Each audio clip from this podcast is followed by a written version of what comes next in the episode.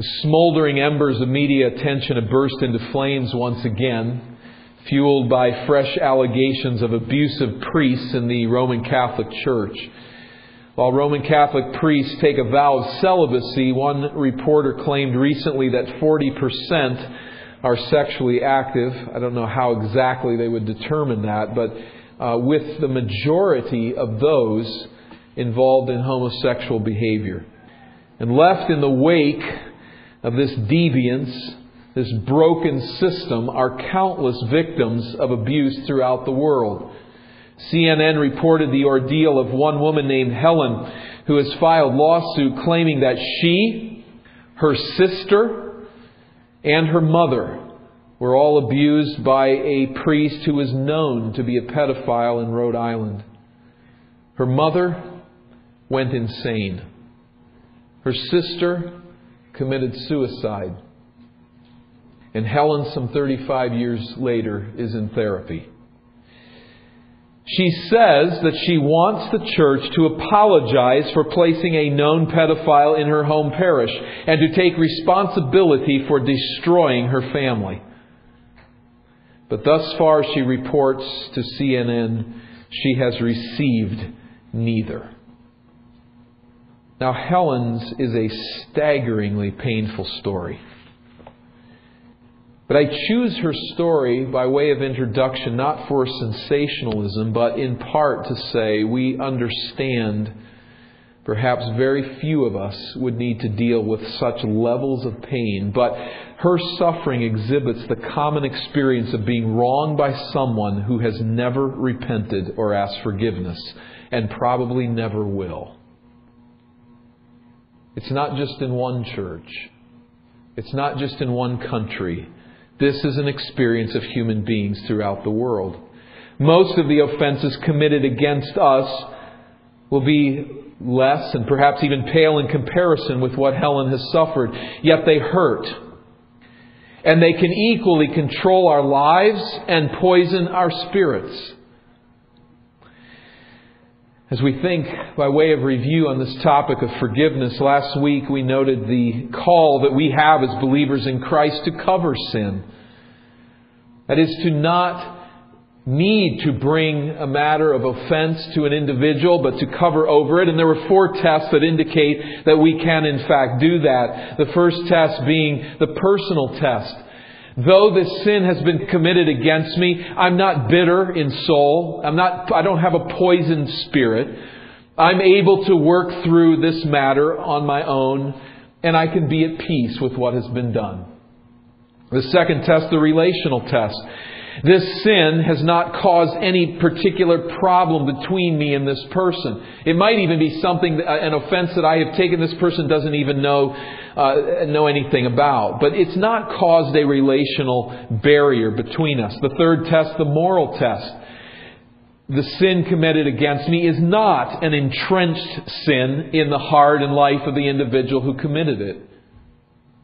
And fourthly, the testimonial test, that is, this sin is not a matter of denigrating the reputation of Christ.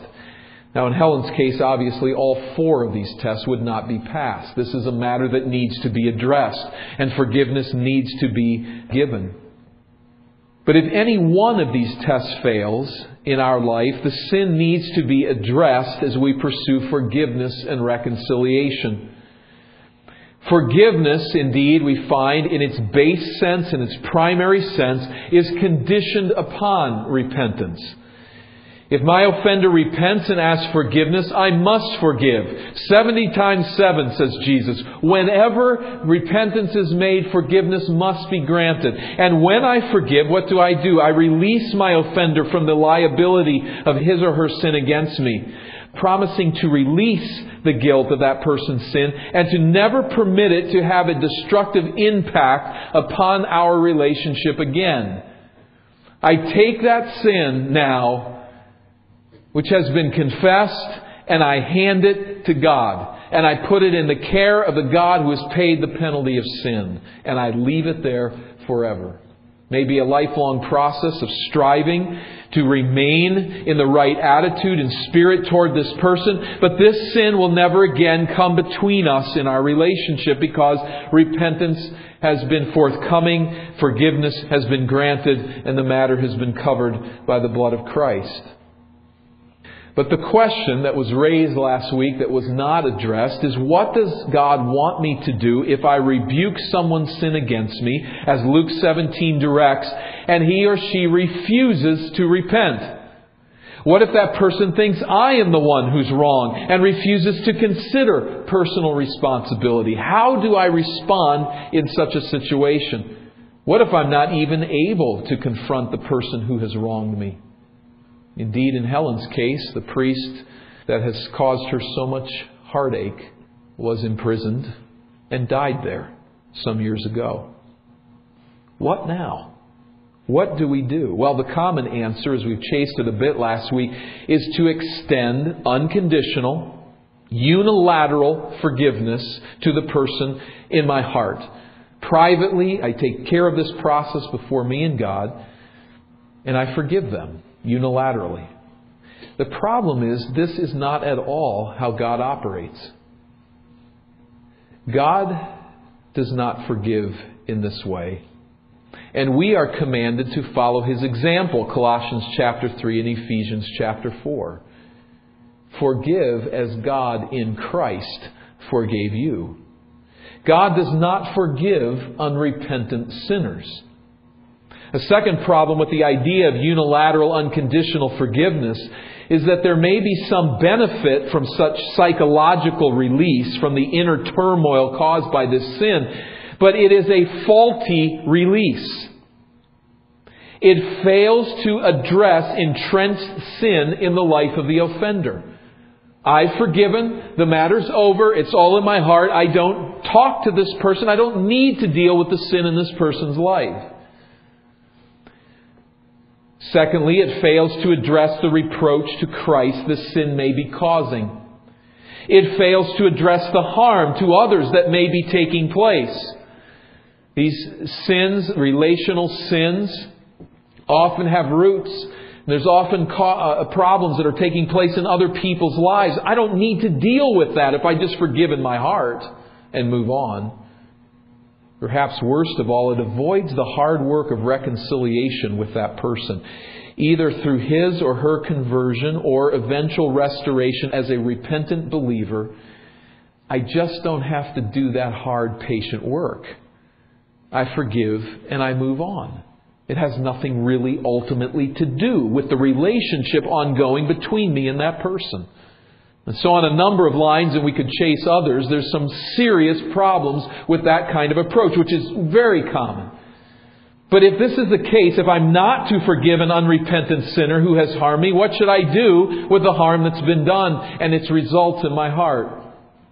As I mentioned this by way of extended application, I have four lines of thought. These are not all encompassing. They're somewhat interlocking. They're all necessary to bring to the page, but I offer them as a starting place, realizing that the various circumstances of our lives and the various things that we're dealing with may need to be addressed and worked out in various ways. But I think these four will be serviceable to all of us. I'm dealing with someone who has harmed me, who has wronged me in some way. Maybe it's a grand crime against my soul. Maybe it's something very small that has just caused me great trial. Whatever the case, I think the first thing that we need to do is to adopt God's stance toward your offender. Adopt God's stance towards your offender. What is that stance? If our offender is unsaved, God holds out to this person the message of forgiveness through faith in Jesus' death and resurrection. He calls the unbeliever to turn from sin and to be reconciled to Him. This is God's stance toward an unbeliever. Remember Peter's sermon at Pentecost. It was not an announcement that God had forgiven everyone's sin. His sermon was this Jesus has died, repent and be baptized for the forgiveness of sins. Save yourselves from this crooked generation. That is, the audience had to act, had to move, had to change. the call to repentance. Those who refuse to repent of their ungodly ways are, according to Ephesians 2, by nature objects of God's wrath. Jesus does not want unbelievers to remain in their sin, but if they do, they remain unforgiven. And so our hearts should be heavy with the realization that this person who has wronged me stands under the wrath of God. This individual who's wronged me is blinded by Satan, lost in sin, and destined for destruction. To such a person, we should extend the hope of the gospel. We should hope and pray that this person will one day be reconciled to God through Jesus Christ. Yes, this person has harmed me. Not anything like this person has harmed God. So I adopt God's stance towards this individual. Provision has been made. His arms are open. He calls an individual to repentance. He doesn't forgive. Now that's not the end of the matter, we need to mesh this with the three following points. But let's apply this idea, taking the stance of God toward a believer. 1 John 1 9 says, If we confess our sins, He is faithful and just to forgive us of our sins. When a brother or sister sins against me, if they are not repentant, they have fallen out of fellowship with God. God does not extend relational forgiveness to such a believer, so I cannot ultimately forgive him or forgive her either. Now we can know that this individual is judicially forgiven, past, present, and future, but if he confesses his sin, God is faithful and just to forgive that sin. Therefore, this person stands in a state before Christ of unrepentance at this moment concerning this matter. And so, like God, I need to take up a stance of open armed invitation, calling the sinner to repentance, seeking reconciliation. The work has been done by Christ to pay the penalty of sin.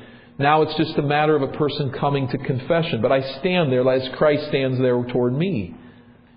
When brothers or sisters in Christ sin against us, we can know that Jesus died to pay the penalty of their sin.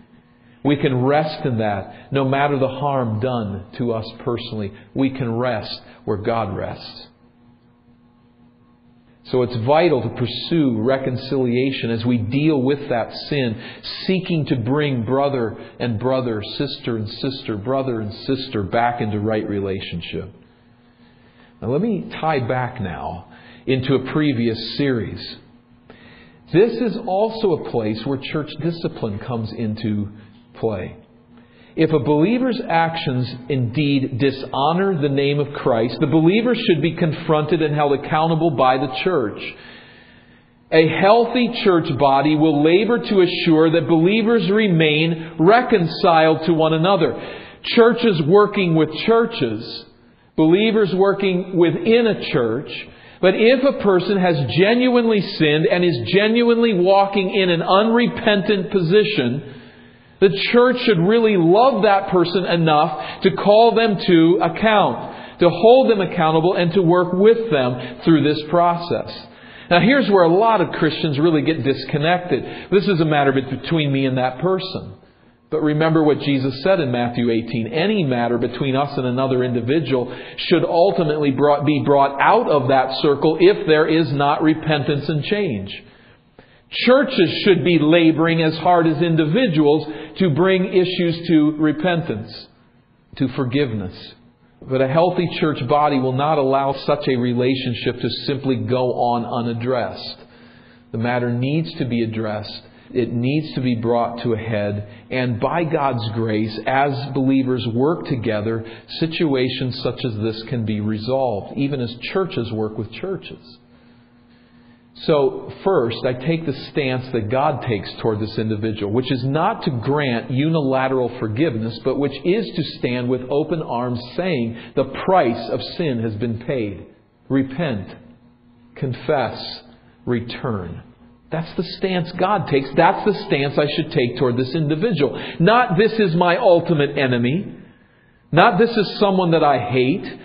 But this is someone for whom God has provided a way of forgiveness. And so I stand with open arms providing forgiveness. Secondly, how do I relate to a person when forgiveness is impossible? That secondly, to submit to God's sovereign design for the offense. Nothing happens in this world that does not serve God's ultimate purposes. If you have suffered wrong, if you have been wronged at the hand of another, if you have been sinned against, you can know that God has a purpose for that experience and that He will use it for good. It's not that God is a pretty good God, is, is fairly sovereign in the world, and most things He's able to work with. The Bible teaches that God is sovereign over all things, and that all things, as Romans 8 says, work together for the good of those who love God and are called according to His purpose. What is that purpose? To conform us into the likeness of Jesus Christ, not to make us comfortable if Christianity was an escape from suffering, the people would be lined up down the street to get in here today. That's not what it is. It's not a deliverance from suffering. And God uses the suffering that He designs for us in this life to change us, to develop us, to mature us we can know that whatever the suffering is, however wrong that person is, as horrifyingly wrong and unfair and unjust as any sin is, in there God will use that sin and use our suffering for good. Not that it is good, but He will use it for good. You remember the story of Joseph in Genesis 50. Now let's think about this again. We get so used to the story, it doesn't really hit us so hard, but he was sold into slavery by his brothers. You can imagine what's going on in his heart as he is now incarcerated, taken into captivity, and heading down to Egypt, never knowing if he'll be free again on this planet. And his brothers did that to him. What does Joseph say to them at the end of the account? You meant it for evil. You meant evil against me, but God meant it for good. God had a good purpose which he worked out in Joseph's life by means of his brother's sin.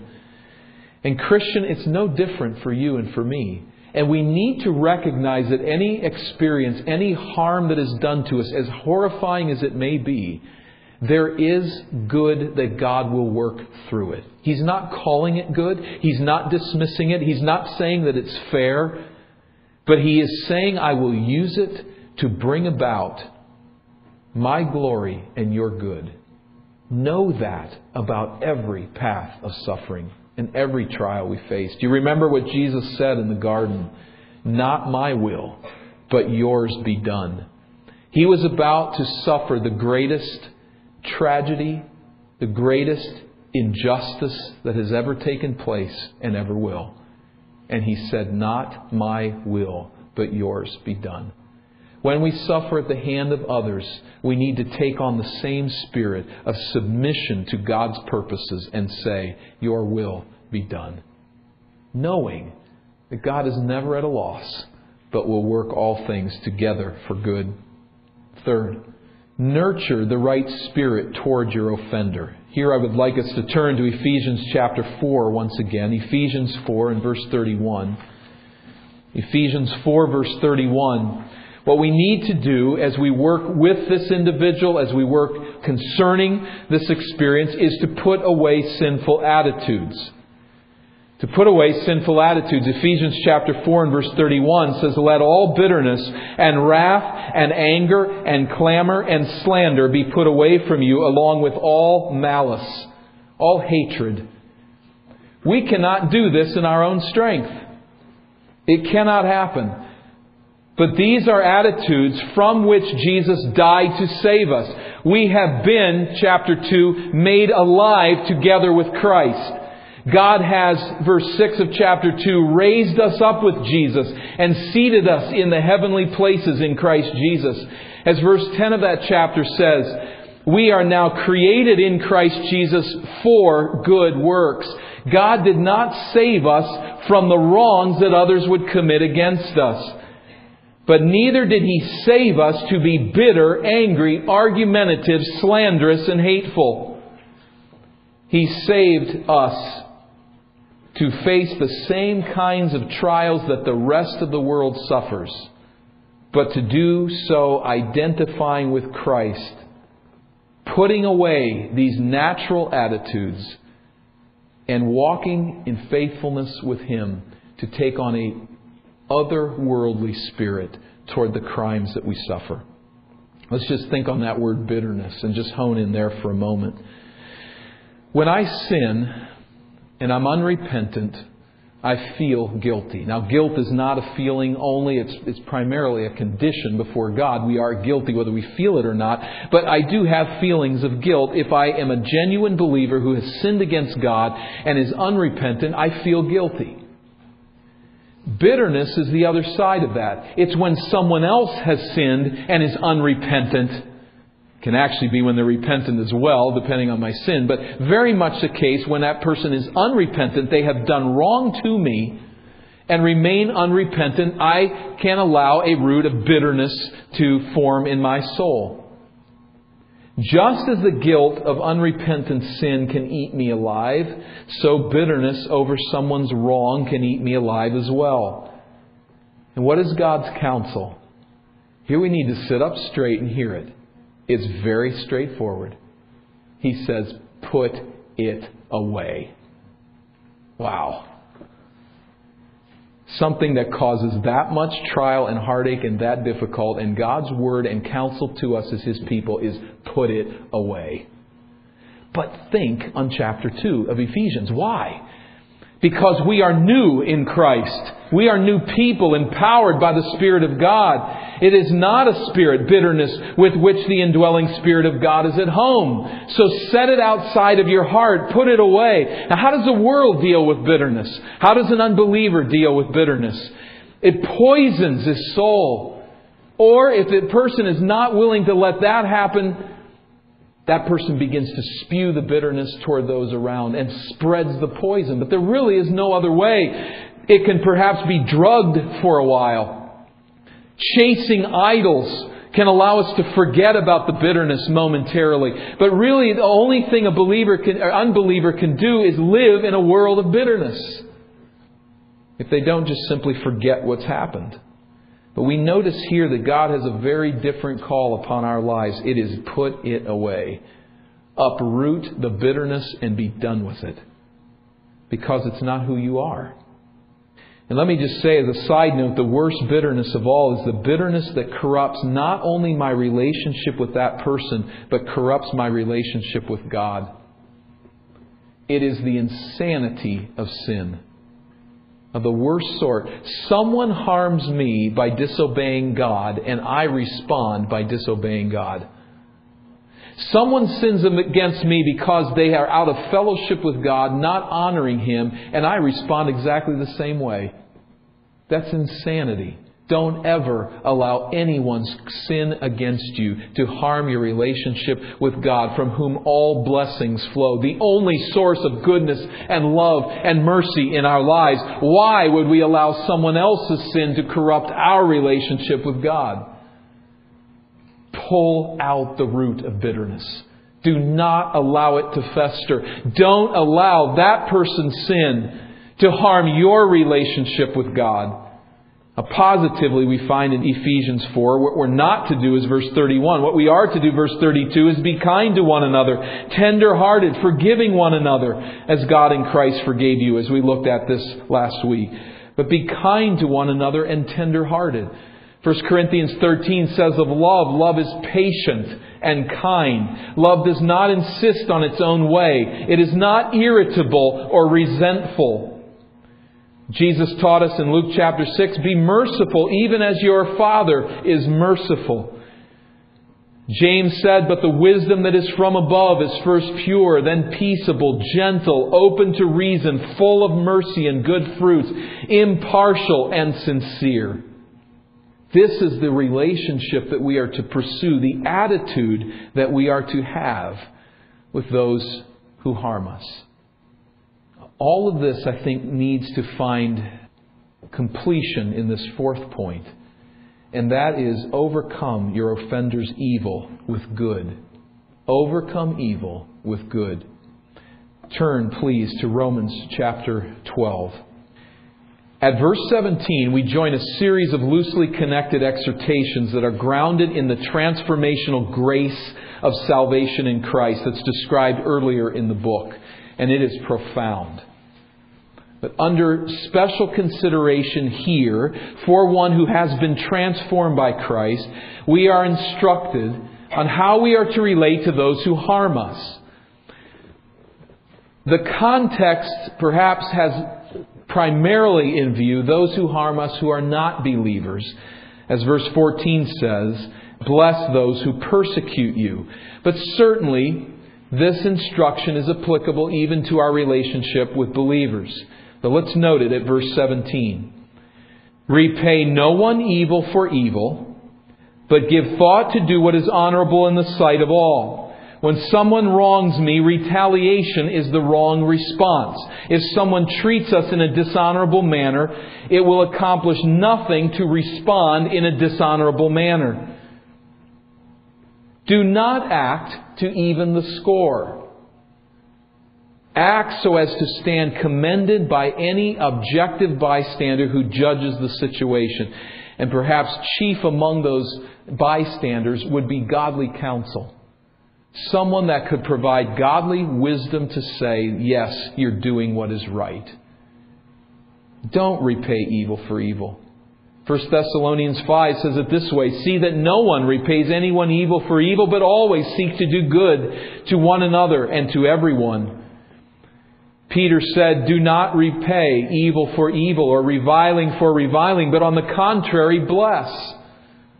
Matthew 5, Jesus taught us, love your enemies and pray for those who persecute you. So verse 17 here, don't repay evil for evil.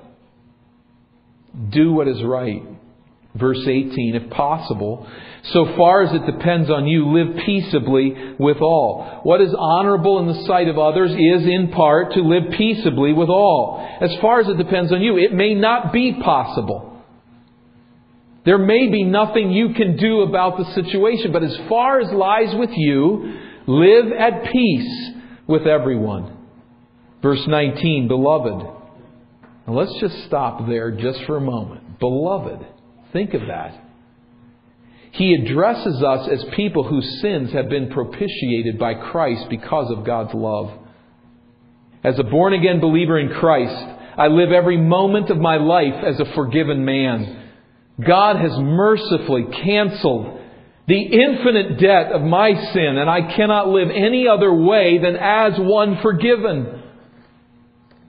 Such a state will radically influence every human relationship, including my relationship with those who harm me and do wrong against me. I am forgiven. I am one beloved by God. Beloved. Beloved. Verse 19. Never avenge yourselves, but leave it to the wrath of God. For it is written, Vengeance is mine, I will repay, says the Lord. Let me say, this Lord is not known by many Christians in our day. They don't know such a Lord. One who says, Vengeance is mine, and I will repay. But our God is a God of infinite love, and we see that as we've already discussed it in numerous ways throughout this message. But He is not only a God of love, but also of justice. He's both. Vengeance is mine, and I will repay, says the Lord. But to us, what is the instruction? Give place to this wrath, the Greek would have it. Give place to this wrath. Do not elbow God out of the way by exercising justice against the one who wrongs you. Leave space for God to operate. Parents, we know how this goes. It's easy for us to see that. One child does something against another, hits another child, and the other one responds by hitting back. Well, there isn't a whole lot to be done now uniquely to the first one, is there? Justice has already been served on some level. Wrong has now been done by both. But it's a very different story when one child hits the other and the other deals with it appropriately and appeals to you for help in this offense. Well, that first perpetrator hasn't been dealt with at all. Now it's up to me to take care of this person because the other child has done what's right and turned it over to the authority. We see this. This is what God is saying. Give me room to operate with this sinner. I know this person has sinned. I've died for this person. I know this person has sinned. Judgment may indeed fall, but listen, let me have room to work. Don't take up my job and try to make things even.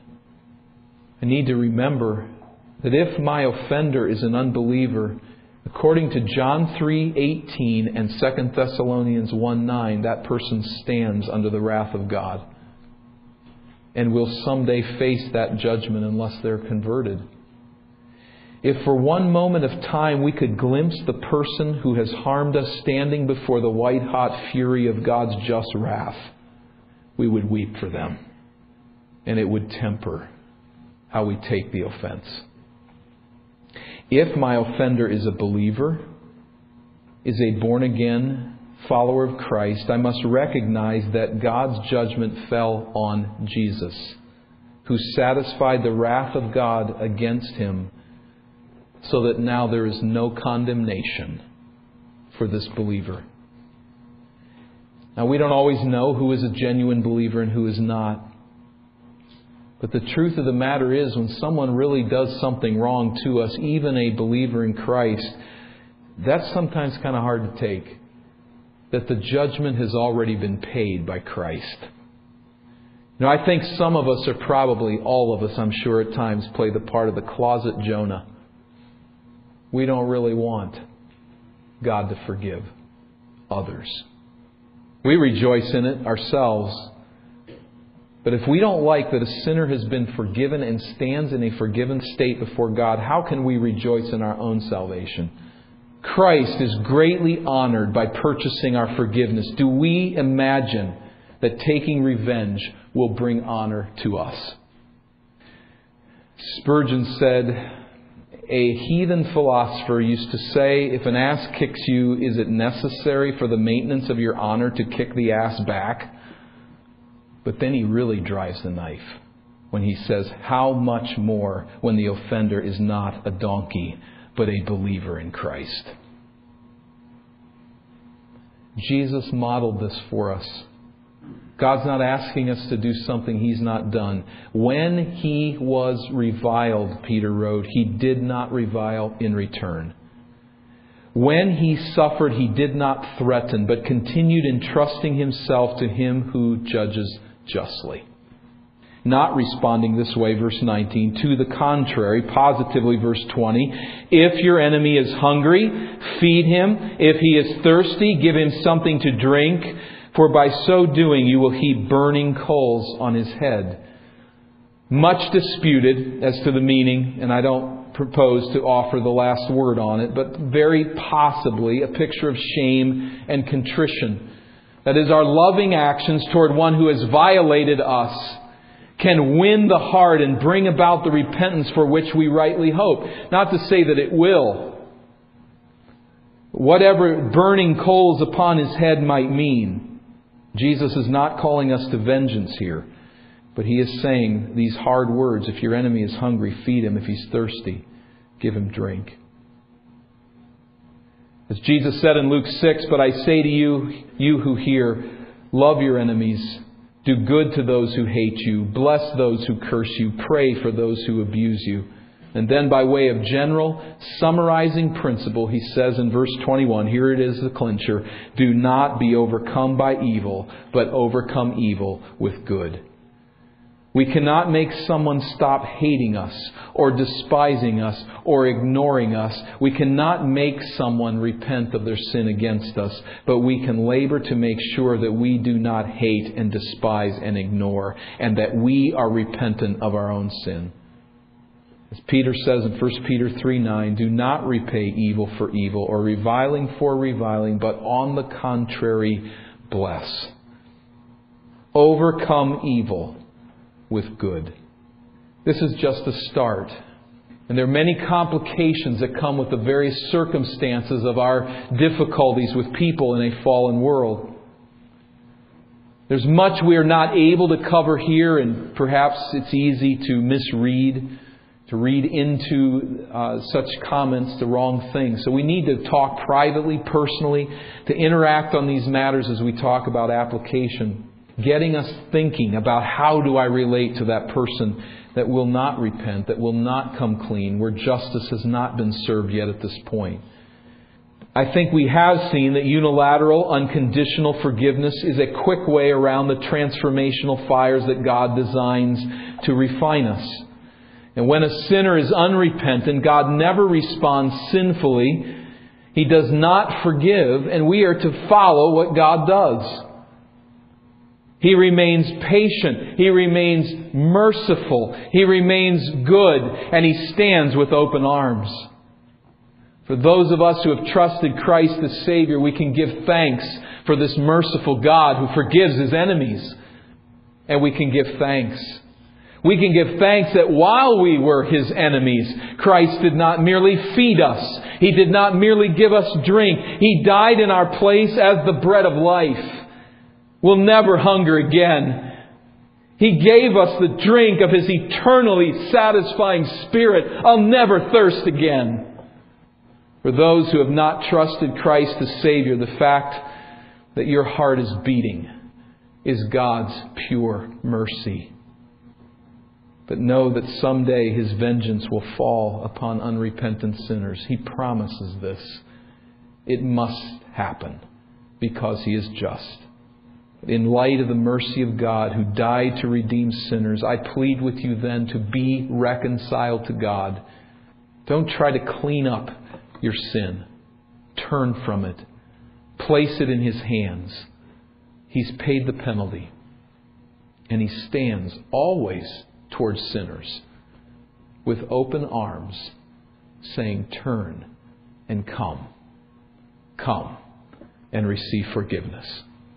Let's bow for prayer. Father, we praise you for your love and for your justice. And while we tremble at times, we thank you for the comfort that we find in your grace and mercy to us in Christ. We live in a sinful world. You know our hearts, and you know that those who've sinned against us, many times they haven't sinned in the way we think. Sometimes we're more wrong than they are and don't see it.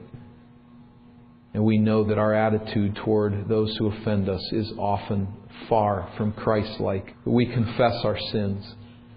Pray that you will help us to model and live out the life of Christ as we relate to those who wrong us. And I pray, Father, for anyone separated from Christ, that you would bring them to the light of salvation today, according to your purposes and in your mercy. Teach us and move us to become the people that you want us to be. Through Jesus we pray. Amen.